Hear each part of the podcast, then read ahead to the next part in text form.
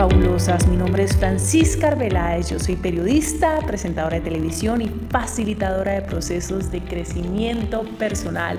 Y estoy feliz de que estés aquí en este podcast especial donde hablaremos de la importancia de la alimentación para conectarnos con nosotras mismas y con nuestra esencia. Este es un tema que a nuestra comunidad de conectadas y fabulosas ha elegido para hablar de él. Así que comenzamos con este invitado especial, Patricio Uribe, que nos va a hablar sobre la crisis curativa, el proceso de reconciliación con nuestro cuerpo, cómo nutrir nuestro cuerpo para mejorar nuestra salud mental y emocional. Este 2018 tenemos la capacidad de hacer cambios y aquí comienza este cambio. Bueno, yo hoy estoy de verdad súper contenta, muy entusiasmada porque mm, tengo un invitado muy especial. Aquí lo tenemos, maravilloso, Patricio Uribe, bienvenido. Muchas gracias, Francisca. Muy contento de estar aquí en tu canal y tu programa. Eh, muchas gracias por la invitación y un saludo a todas las, eh, ¿cómo se diría en este caso? Se dice a todas las seguidoras y a toda la audiencia de tu programa. De la comunidad Conectadas y Fabulosas. Ah, sí. Sí, Conectadas y Fabulosas. Conectadas y fabulosas, muy bien. saludo para todas y para todos los que de pronto también estén conectados. Claro que sí. Bueno, Patricio Uribe, yo lo quise invitar en el día de hoy para tener esta charla con él, porque Patricio ha sido de verdad una de las personas que más me ha ayudado a mí a conectarme conmigo misma, a, de verdad eh, encontrar en mi propósito, a encaminarme y, y, me ha dado algo muy importante que es, que es realmente, que es las herramientas para entender y para entenderme a mí misma. Así que por eso quise traer a este gran invitado para que nos den el día de hoy esas herramientas maravillosas para empezar a que ustedes también se conecten con ustedes mismas, para que entiendan quiénes son, para que se puedan transformar eh, las quiero poner un poco en contexto. Patricio Uribe, psicóloga de la Universidad de los Andes, especializado en salud integral de Cripple Center, Massachusetts, programa de cuatro años. Estudió con Deepak Chopra, Anne Wakemore, Victor Kulvitskes y Gabriel Consens, algunos de los personajes más importantes en el área de la salud integral, especialista en toxicología de la Fundación Hill y ha desarrollado entrenamientos como terapeuta bioenergético con Alexandra Lowen y María Cristina Massini. Tiene más de 20 años de experiencia como conferencista y atendiendo problemas clínicos de adulto y pareja. Bueno, Patricio, comencemos esta charla porque tengo, yo me podría quedar todo el día hablando contigo, este es un tema apasionante. Me gustaría saber yo sé un poco de tu historia personal, me encantaría que me la compartieras y me gustaría saber si esa historia personal, si esa enfermedad que tuviste de joven cambió tu perspectiva de la vida, te conectó de alguna manera con tu esencia y con esa enfermedad que tuviste te conectaste con tu propósito de vida. Cuéntanos un poco de esa historia y qué cambió ahí en ti. Claro que sí, Francisca. Eh, una úlcera, en mi caso, eh, a muy temprana edad, una gastritis y úlcera de lo cual recuerdo sufrir en el colegio toda la vida y a los 18 años me llevó a, una cirugía. Y esto, eh, junto con entrar a estudiar psicología en la Universidad de los Andes, me llevó a esta búsqueda de conexión, como tú lo llamas muy bien, y de sentido.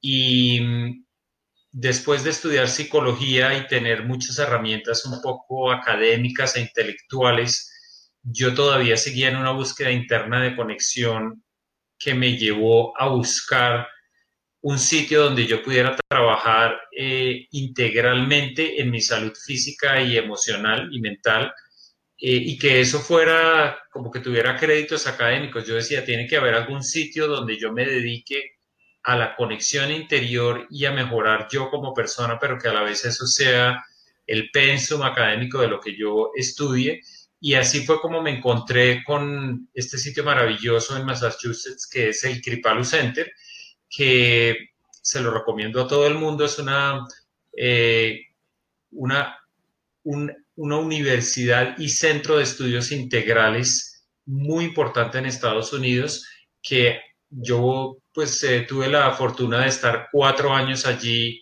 estudiando y regresé ya hace 20 años y en ese entonces recibía 12 mil personas al año. O sea, es una meca de estudios integrales en donde viene gente de todas partes de Estados Unidos y del mundo a conectarse, como tú dices, a conectarse a través de la alimentación, del yoga, de la meditación, de la psicoterapia, eh, de el encuentro más consciente con uno mismo y con los demás. Entonces, eh, estos cuatro años me cambiaron la vida y pues eh, desde allí empezó este camino en donde pues esa búsqueda personal se unió con, con la profesión misma. Patricio, yo fui paciente tuya y tú a todos tus pacientes realmente tienes algo muy importante que es el tema de la nutrición, el tema de alimentarnos bien. Recuerdo la primera vez que llegué a tu consultorio, tú me decías, eh, muchos de nosotros estamos realmente deshidratados, eh, estamos mal alimentados, aunque muchas veces pensamos que estamos, que estamos alimentándonos muy bien, pero en realidad no es así. Quiero que hablemos un poco del tema de la alimentación pero quiero que primero nos expliques cuál es la diferencia entre ser vegano, vegetariano y por qué tú siempre dices que es mucho mejor ser vegano para el tema de, la conexión o reconexión con uno mismo, de sentir paz, de sentir amor, de sentir tranquilidad. ¿Cuál es esa diferencia y por qué ser vegano para ti es muchísimo mejor que ser vegetariano? Bueno, Volviendo a tu pregunta que tiene dos partes, a la, primera parte y es qué tiene que ver la nutrición en todo este tema psicológico, eh, espiritual, de, vida integral. Eh, pues la nutrición en realidad es la, es la química del cuerpo, es la gasolina para la vida. Y lo, lo que yo te puedo decir que aprendí de esos cuatro años de estudios, en, nutrición y en, y en todos estos temas de salud integral es que los seres humanos vivimos con unos vacíos de nutrientes gigantescos, tanto a nivel de nuestro cuerpo como de nuestro cerebro. Y a la vez tenemos, vamos acumulando niveles más o menos importantes de toxicidad. Entonces, el, el problema global con el que te llega a ti una persona eh, como paciente, digamos, eh, de salud o paciente que quiere mejorar su vida emocional y mental, es que tiene una toxicidad importante en su cuerpo y en su cerebro y que tiene unas carencias de nutrientes importantes en su cuerpo y su cerebro. La nutrición es eso, la nutrición es equilibrar la química del cuerpo y darle la gasolina para disponerse de una manera sana y vital para cumplir pues su proyecto de vida. En cuanto a eso, yo te diría que lo otro que yo me encontré en estos estudios es que si ponemos en un contexto el veganismo un poquito más global, eh, entre más, lo que yo empecé a encontrar es que entre más bajo, todos, todos los seres humanos consumimos a otros seres para nosotros poder vivir. Cuando sí. te comes una realidad estás matando a un ser vivo también. Y si tú te comes a un animal y si tú te comes un champiñón, en realidad uno siempre está quitándole la vida a otro ser vivo para uno soportar su propia vida y poderla mantener. Espiritualmente y a nivel de salud, yo me encontré con que hay una coincidencia muy interesante. Si tú ves las dietas más saludables que existen a nivel mundial, son las dietas que están compuestas de alimentos más bajos en la escala evolutiva, que son las algas. Si tú vas a las clínicas más importantes de Estados Unidos, en donde tú curas un cáncer, diabetes, las, los verdes eh, y de ahí para arriba las nueces. Entonces es muy curioso porque a nivel espiritual y a nivel, digamos, de salud y vitalidad, esas dos cosas coinciden. Y quiere decir que si yo le quito la vida a un ser que está mucho menos evolucionado en su proceso para yo eh, sostener mi vida, no solo el costo en términos de dares y recibires de, del universo es más favorable para mí, sino que mi salud y vitalidad va a estar mucho mejor. Entonces el veganismo, que ya para responder a tu pregunta, quiere decir que si yo nutro mi vida con plantas que son, digamos, en términos de la escala evolutiva, uno diría mamíferos, luego aves, luego peces y más abajo plantas. Si yo me voy bien abajo de esa escala, que sería el veganismo, pues estoy teniendo mayor vitalidad a un menor costo de intercambio con otros seres del universo.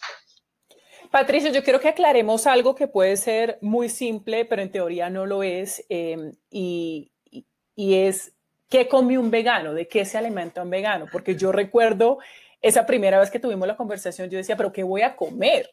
¿Qué puedo comer? Y es la pregunta de muchas personas cuando uno les dice, es que yo soy vegana. Yo me muevo entre vegano y vegetariano porque algunas veces como queso, huevo yo no volví a comer. Em, proteína animal tampoco, pero expliquémosle a las personas, aquellas que de repente no saben qué come un vegano, qué es ser vegano y qué come un vegano. Bueno, un vegano, yo lo digo de manera divertida, se lo digo a la gente, si usted quiere saber qué come un vegano, es todo lo que no haya tenido mamá. Es decir, un pez tuvo mamá, un, un pollito tuvo mamá, ¿sí?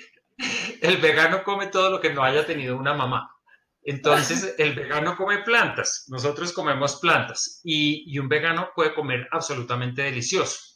Entonces, eh, pero hablemos de, un, de, a tu pregunta, porque es, que existe un mito de que ser vegetariano o vegano, la gente se descompensa y la gente se pone mal. Sí. Y tú y yo lo vivimos en tu proceso de detox como, como ocurre con todas las personas, que tú eres una persona muy vital y uno ve en los procesos de detox de todas maneras que uno atraviesa una turbulencia que todos la atravesamos, que es lo que llamamos la crisis curativa. Entonces, lo que ocurre es que cuando nosotros hacemos una transición hacia una alimentación más limpia, nosotros siempre vivimos una crisis curativa. Claro. Es como cuando tú tienes todos los closets de tu casa totalmente embutidos de, de cosas acumuladas y de ropa mal doblada y tú el viernes, el domingo dices, voy a cerrar mi casa, no voy a salir y voy a echar todos los closets abajo y entonces ese domingo estás en arreglo, pero toda la casa está en un caos total. Esa es la crisis curativa, ¿no? y uno siente que se está mejorando, pero realmente le está saliendo como toda esa basura que a mí me pasó, yo lo viví. Y uno dice, ¿por qué me está pasando? Pero yo, ¿por qué no sentía esto antes? Y es que tu cuerpo se está de alguna manera liberando de un montón de cosas que tenía ahí estancadas. Correcto. Entonces, lo primero es entender que siempre que tú vas a hacer una alimentación más sana, vas a estás limpiando y hay crisis curativa y hay que saberla acompañar y, hay, y no hay que asustarse, pero hay que saberla llevar y acompañar. Segundo, un, un vegano, ¿qué come un vegano? Un vegano come, un vegano que esté bien nutrido, no puede ser una, porque yo te podría decir, oye, vegano, si yo como pan tajado como pan blanco, y como mantequilla, no, no digamos mantequilla, pero sí, digamos mantequilla de almendras y como, por decir algo, galletas, pues soy vegano. Sí, soy vegano, pero estoy comiendo algo que no tiene nutrientes. Entonces, un vegano que, se nutra bien. Claro, entonces no, yo, me, yo estuve vegana, me dice alguna persona, pero me, me puse súper mal. Pero ¿de qué estamos hablando en realidad? ¿Sí? De que comía pan blanco con eh, queso vegano y con embutidos veganos en donde no hay muchísimos nutrientes. Entonces, ¿qué come un vegano muy bien alimentado? Lo primero que hay que entender es que hay que comer, primero que la, vitalidad está en lo crudo. Es decir, nosotros tenemos tres tipos de dietas. La que tú para empezar comes 50 crudo o 50 cocinado. Si quieres ir más vital, comes 70 crudo, 30 cocinado. Y la más vital, 90 crudo, 10 cocinado. Pero bueno, vamos a la básica que es la que nos interesa ahorita un vegano que empieza a, estar más vital, lo primero que hace es entender que todos los, solo los alimentos que tienen vida pueden alimentar la vitalidad. Que si yo cojo una manzana que tiene una buena vitalidad, pero la cocino en la olla express, pues ya no tiene vitalidad. Si yo cojo un banano y lo cocino en una torta de banano, ya no tiene vitalidad. Entonces, yo tengo que empezar a entender que tengo que hacerme amigo de lo crudo porque ahí están las enzimas, está el soporte de la vida y está la vitalidad. Entonces, lo primero es, bueno, piense 50 crudo, 50 cocinado. Ahora, dentro de lo crudo, piense en lo verde. Es muy importante. Todo lo que sea verde. Todo lo que sea verde, porque en lo verde la vida está, está basada en minerales. Por eso se dice que la nutrición del futuro de la humanidad está en el mar, por los minerales del agua de mar. Okay. En el mar no existe cáncer, no existe diabetes, no existe un tiburón que tenga arteriosclerosis, no. En el mar está la nutrición del futuro de la humanidad. Obviamente que ahí podría entrar alguien a hablar de los metales pesados, pero no hilemos tan fino. En el mar está la, base de la nutrición del futuro de la humanidad porque ahí están todos los minerales y todos los nutrientes en un estado muy puro. Entonces, igual en las plantas, en los suelos, esos minerales, digamos, están más o menos disponibles todavía.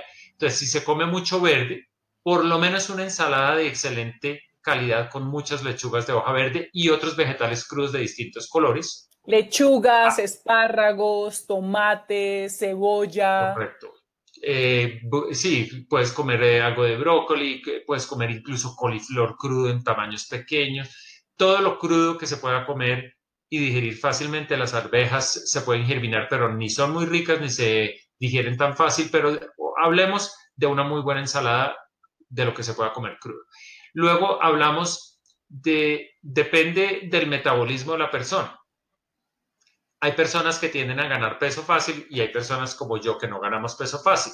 Entonces, si es una persona que gana peso fácil, entonces puede irse mucho más fácilmente con lo crudo y, puede ir dejando de lado harinas y, y no comer tantos carbohidratos. ¿Sí? Entonces, por ejemplo, eh, si vamos a la comida central del día, que es el almuerzo, entonces empezamos a construir y le diríamos a esa persona, cómase una muy buena ensalada y cómase una proteína vegetal. Resumamos cuáles son. Frijoles en todas sus versiones, lentejas, garbanzos, eh, la quinoa es una proteína completa. Entonces, ¿Tofu podría ser también? Tofu, gracias. Ese, en un, en un concepto general, sin hilar tan fino ahorita, que no es el propósito, eh, metámosle el tofu a ese vegano en transición, por supuesto. E incluso vayámonos más lejos, metamos los embutidos veganos con, cereales y sí, no son lo óptimo, pero bastante saludables y muchísimo mejor que la carne, por supuesto. Entonces, si tú te vas proteína vegetal y ensalada al almuerzo, ya empezamos con una, con una comida muy buena. Eh, si te vas con un un carbohidrato nomás al desayuno, llámese una arepa de maíz peto o una arepa de arroz integral o una arepa de quinoa, y a eso le pones un topping crudo por encima que puede ser, como lo hacen tanto los europeos, tomate picado con ajo y aceite de olivas y un poquito de, sal marina, o le pones, por ejemplo, un guacamole. La gente dice, guacamole al desayuno, sí. Si usted come queso y mantequilla al desayuno, ¿por qué no se va a comer un guacamole al desayuno? O usted puede hacer unos pestos, unas salsas crudas que las puedes hacer con cilantros, con, con, em, con albahaca, con... Tú puedes, por ejemplo, eh, licuar eh, pulpa de coco con aceite de olivas. Tú puedes... Hay muchas salsas crudas que se pueden hacer deliciosas. Ahora se consigue la ¿Cuál es la diferencia entre ser vegano y ser vegetariano? La única diferencia es que los vegetarianos comen queso y huevo es decir, lácteos, consumen lácteos y huevos y los veganos no. Sí, correcto. Entonces, digamos que dentro de la categoría vegetariana entran los que tú estás mencionando, el lacto vegetariano o el ovo-lacto vegetariano. Pero si, si hablamos un poco estrictamente en el término, tú encuentras veganos que, digamos, no, no consumiría miel porque viene de animal eh, y no consumiría, digamos, obviamente lácteos eh, ni ningún producto que pueda tener algo animal. Y hay veganos que van un poco al límite, que es muy respetable, y hay mucha gente joven dentro de esa eh, línea que voy a mencionar que no usan cuero. Por ejemplo, yo no me pongo una chaqueta de cuero, ni siquiera lo hago, no, no me provoca, pero pues yo uso zapatos de cuero. Pero hay gente que, hay gente que es vegana y que simplemente no te van a usar zapatos de cuero porque quieren proteger a los animales y porque en realidad no los quieren matar. Y ese movimiento está creciendo mucho dentro de la gente joven y tú lo Es todo un estilo de vida. Es, todo un, estilo, de, vida. El estilo vegano es un, todo un estilo de vida en donde tú no vas a tener sofás de cuero, sino de eco cuero, que son eh, realmente sintéticos. Y entonces es todo un estilo de vida en donde la gente tú encuentras gente muy activista en términos de, proteger a los animales. Entonces, eh, ahora, eh, dentro de eso hay muchos niveles en los que uno puede hilar, porque está el nivel espiritual, pero ahorita creo que nos estamos centrando por ahora mucho en el nivel, digamos, de salud y vitalidad. Entonces, para terminarte a tu pregunta y concretarla, y lo que a las oyentes y a, las, a la audiencia les, les puede interesar, ¿qué más come un vegano? Un vegano puede comer muchas nueces, eh, preferiblemente en estado crudo.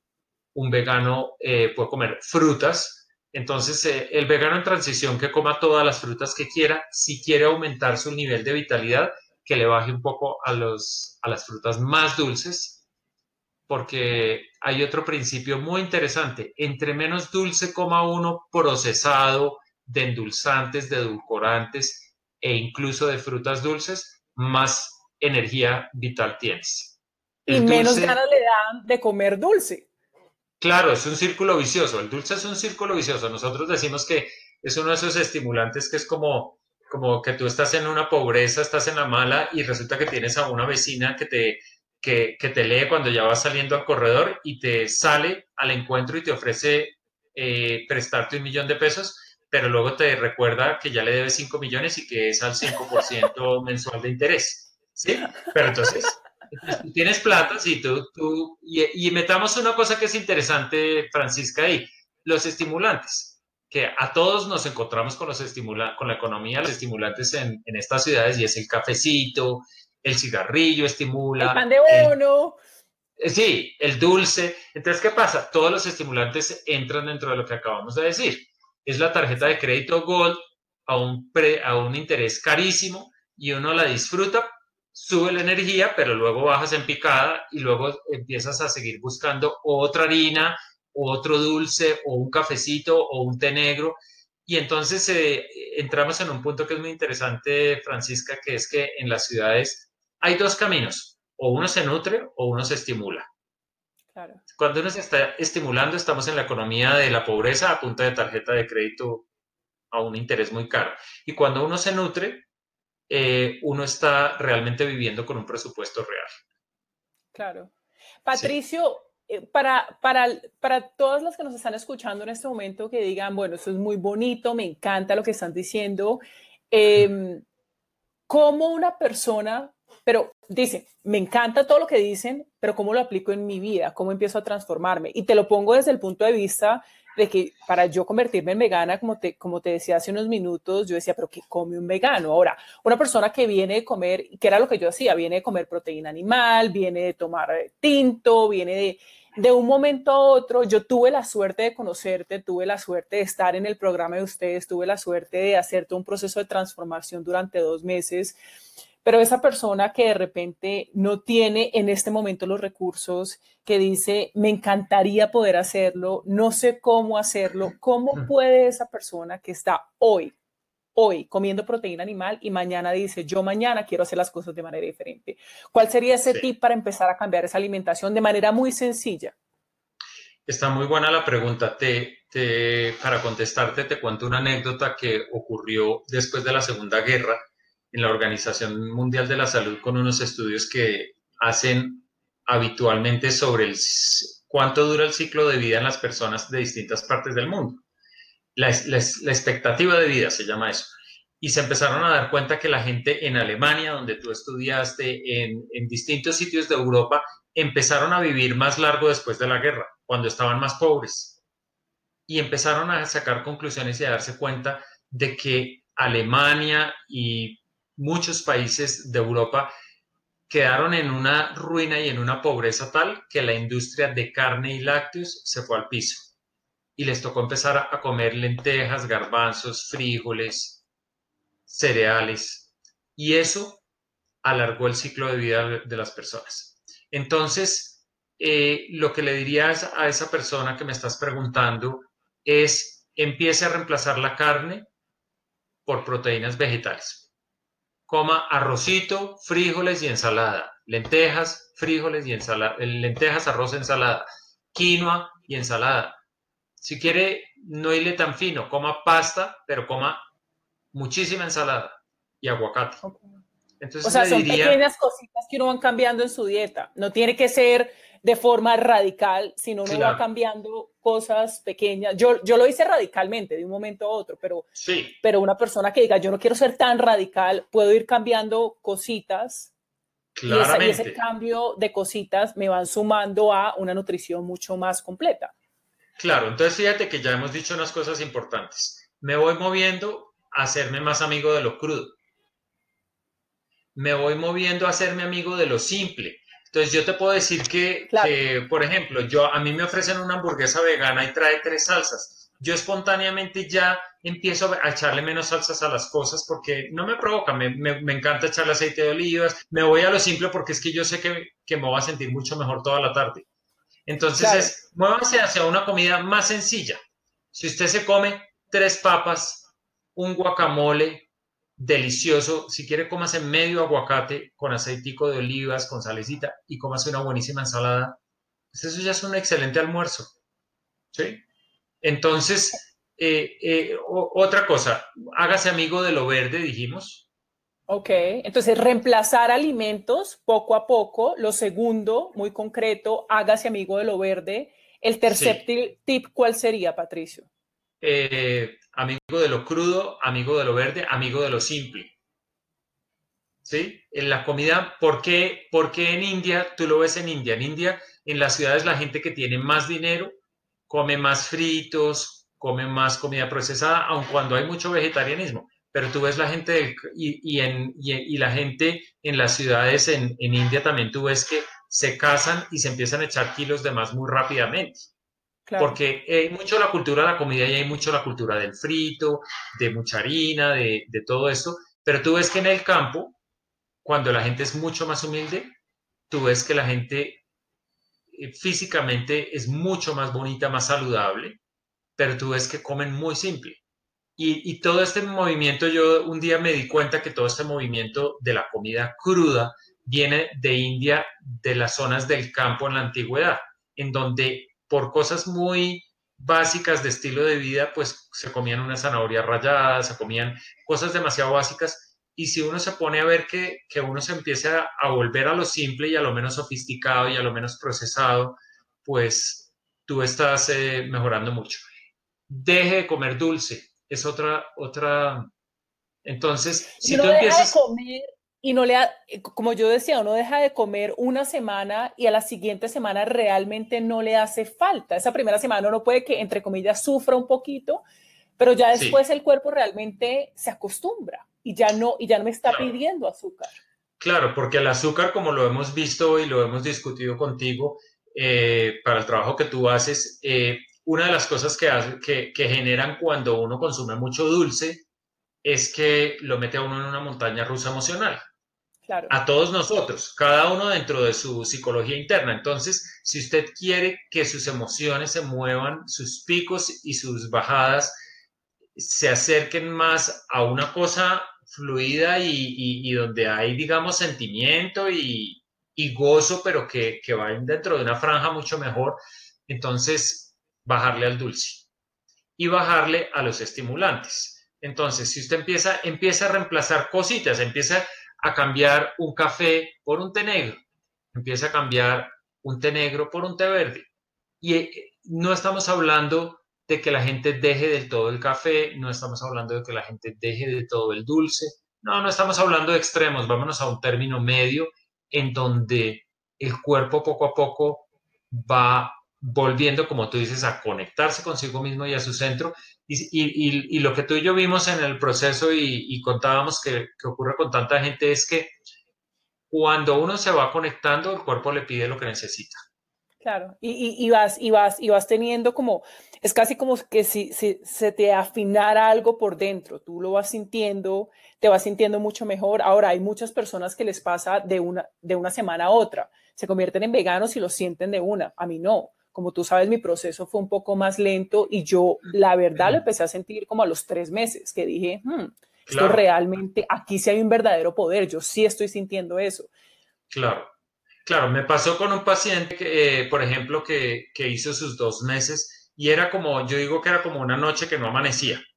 No me dio gripa, no me sigo sintiendo mal. Y yo, como digo yo, fiel y terco a, a los principios de lo que he estudiado, yo decía, es increíble de verdad lo que le ha tomado la crisis curativa a esta persona.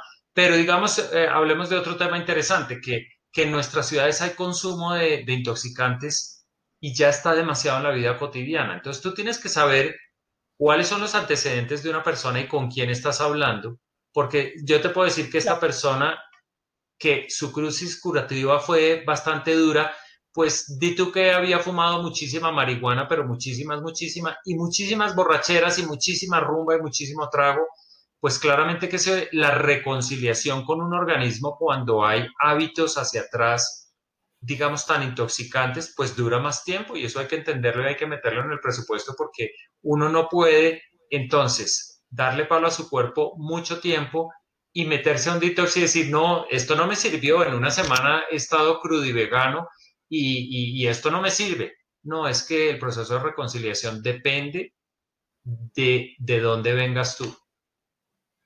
¿Qué es lo que nos pasa en estos momentos? E, el efecto microondas. Queremos meternos al microondas y salir en dos minutos perfectos, desintoxicados, regios, y resulta que realmente esto toma una intención de parte nuestra, esto toma una decisión de parte nuestra, esto no es una cosa que pasa de un momento a otro. Yo siempre digo que en este camino mío de crecimiento y desarrollo personal ha sido un camino supremamente largo. Me he encontrado eh, gracias a Dios con personas como tú que, que, me han orientado, pero, pero yo siempre he estado ahí de alguna manera haciendo las abdominales.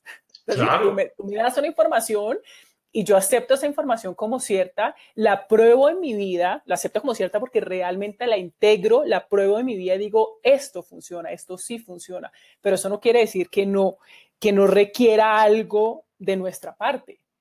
Claro, y, tocas un punto muy importante y, eh, del efecto microondas y de lo que acabas de decir, y es que en nuestra cultura existe un problema y es que la cultura nos ofrece en las grandes ciudades, de eso hablamos en el libro Detox Urbano, que, todo esto también es a propósito de nuestro último libro, de lo que hablamos allí, y es que la, la cultura en las grandes ciudades nos ofrece una cantidad de placeres. O sea, vivir en una gran ciudad es una delicia en muchos sentidos para todos nosotros tenemos gente interesante, tenemos cultura, tenemos eh, diversión, tenemos eh, acceso al mundo, pero en las grandes ciudades hay una gran trampa en la cual todos caemos fácilmente y es que ese goce de la vida y de los sentidos nos va pasando una factura muy rápidamente. Entonces, claro, uno se, la gente se va de rumba y, se, y aprende que se puede consumir cuatro o cinco sustancias nuevas que llegaron y que son tremendamente interesantes, pero el cuerpo va acumulando una factura. Pero entonces la misma cultura te dice, no se preocupe, para el guayabo un analgésico, para el guayabo un antihistamínico, para el guayabo tal cosa. Y nosotros, sea que rumbiemos o no, vivimos, como dice mi esposa María Paula, muy enguayabados de la existencia misma y de los hábitos de la vida cotidiana en la gran ciudad. Y la gran ciudad nos ofrece una cantidad de desenguayabantes con efecto microondas para no resolver el problema de fondo y seguirnos la gozando. Y por eso nosotros decimos que lo que nosotros hacemos es un poco el cinearte, como el de, la medicina, eh, digámoslo, integral o de la salud integral mejor, porque nosotros no ofrecemos curas rápidas para que la gente se la siga gozando. Claro, acá tenemos un detox express en donde una persona se puede venir y desintoxicar en dos horas y media eh, con una limpieza de colon, con un suero, con una inyección de vitamina B12. Claro, tenemos eso, pero si la persona quiere cambiar su vida, tenemos procesos como el que tú hiciste para la gente que sin estar enferma quiere ponerse realmente en forma en su vitalidad.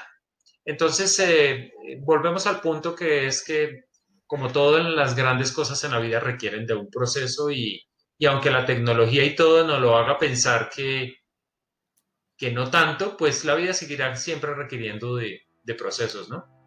Claro. Patricio, muchísimas gracias. Esta es la primera parte con Patricio. No se pierdan la segunda parte porque vamos a hablar de su nuevo libro Detox Express. Vamos a hablar también de la importancia de meditar y de unos viajes maravillosos que Patricio hace a la India dos o tres veces al año. Entonces ya nos volvemos a conectar. Gracias, Patricio. Muchas gracias. Si te gustó este podcast, te invito a que lo compartas con tus familiares y amigos con alguien que sepas que puede ser de gran beneficio. A toda nuestra comunidad de conectadas y fabulosas, un abrazo enorme. Tenemos un bono increíble para que comiences a transformar tu vida, comiences a transformar tu alimentación este 2018. Y si tú aún no eres parte de la comunidad, te invitamos a que hagas parte de la comunidad de conectadas y fabulosas. Te deseo un día, una semana y una vida conectada y fabulosa.